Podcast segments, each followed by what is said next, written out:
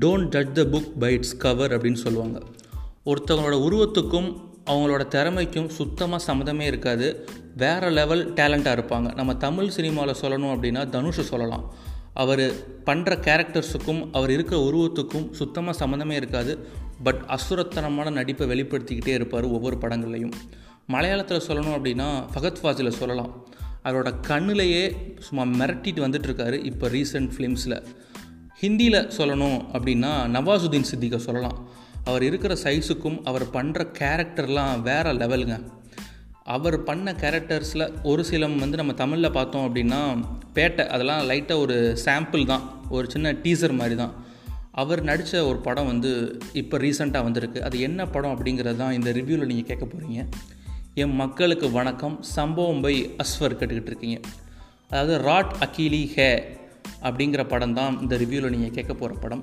நெட்ஃப்ளிக்ஸில் ரிலீஸ் ஆகிருக்கு அதாவது படத்தோட ஸ்டோரி என்ன அப்படின்னா ஆரம்பத்திலே ஒரு ரெண்டு கொலைகள் நடக்குது. ஒரு லேடியும் அவங்களோட டிரைவரும் காரில் போய்கிட்டு இருக்காங்க. அப்படியே லாரிக்காரன் வந்து ஒருத்தன் இடிச்சிடுறான். ஸோ அந்த லாரிக்காரனே வந்து அவங்க ரெண்டு பேர்த்தையும் ரொம்ப கொடூரமாக இறங்கி வந்து கொள்கிறான் கட் பண்ணால் இன்னொரு ஒரு செல்வாக்கான ஒரு ஆள் அவர் வீட்டில் ஒரு ஃபங்க்ஷன் அவரும் மர்மமான முறையில் வீட்டில் நைட்டு வந்து அவர் பெட்ரூம்லே கொண்டிருக்காங்க அவரை யாரோ. ஸோ இந்த கேஸை விசாரிக்க வராரு நவாசுதீன் சித்திக். ஸோ முதல்ல நடந்த கொலைக்கும் இப்போ இந்த வீட்டில் நடந்த கொலைக்கும் எதுவும் சம்மந்தம் இருக்குமா? ஒருவேளை அந்த செல்வாக்கான ஆளை அந்த வீட்டுக்குள்ளே யாரோ ஒரு ஆள் கொண்டிருப்பாங்களோ அப்படிங்கிற கோணத்தில் தான் கேஸ் மூவ் ஆகுது. அதாவது ஒரு க்ரைம் இன்வெஸ்டிகேஷன் ஜானர் வெளியில் ஏதாவது கொலை நடக்குது அப்படின்னா சீன் வந்து அப்படியே பரபரப்பரன்னு வேமா போகும். வீட்டுக்குள்ளே யாரோ கொண்டிருக்காங்க அப்படிங்கிற கோணத்தில் வந்து விசாரணை போகுது. ஸோ வந்து வீட்டில் ஒரு ஒரு ஆளாக இன்வெஸ்டிகேட் பண்ண ஆரம்பிக்கிறாங்க.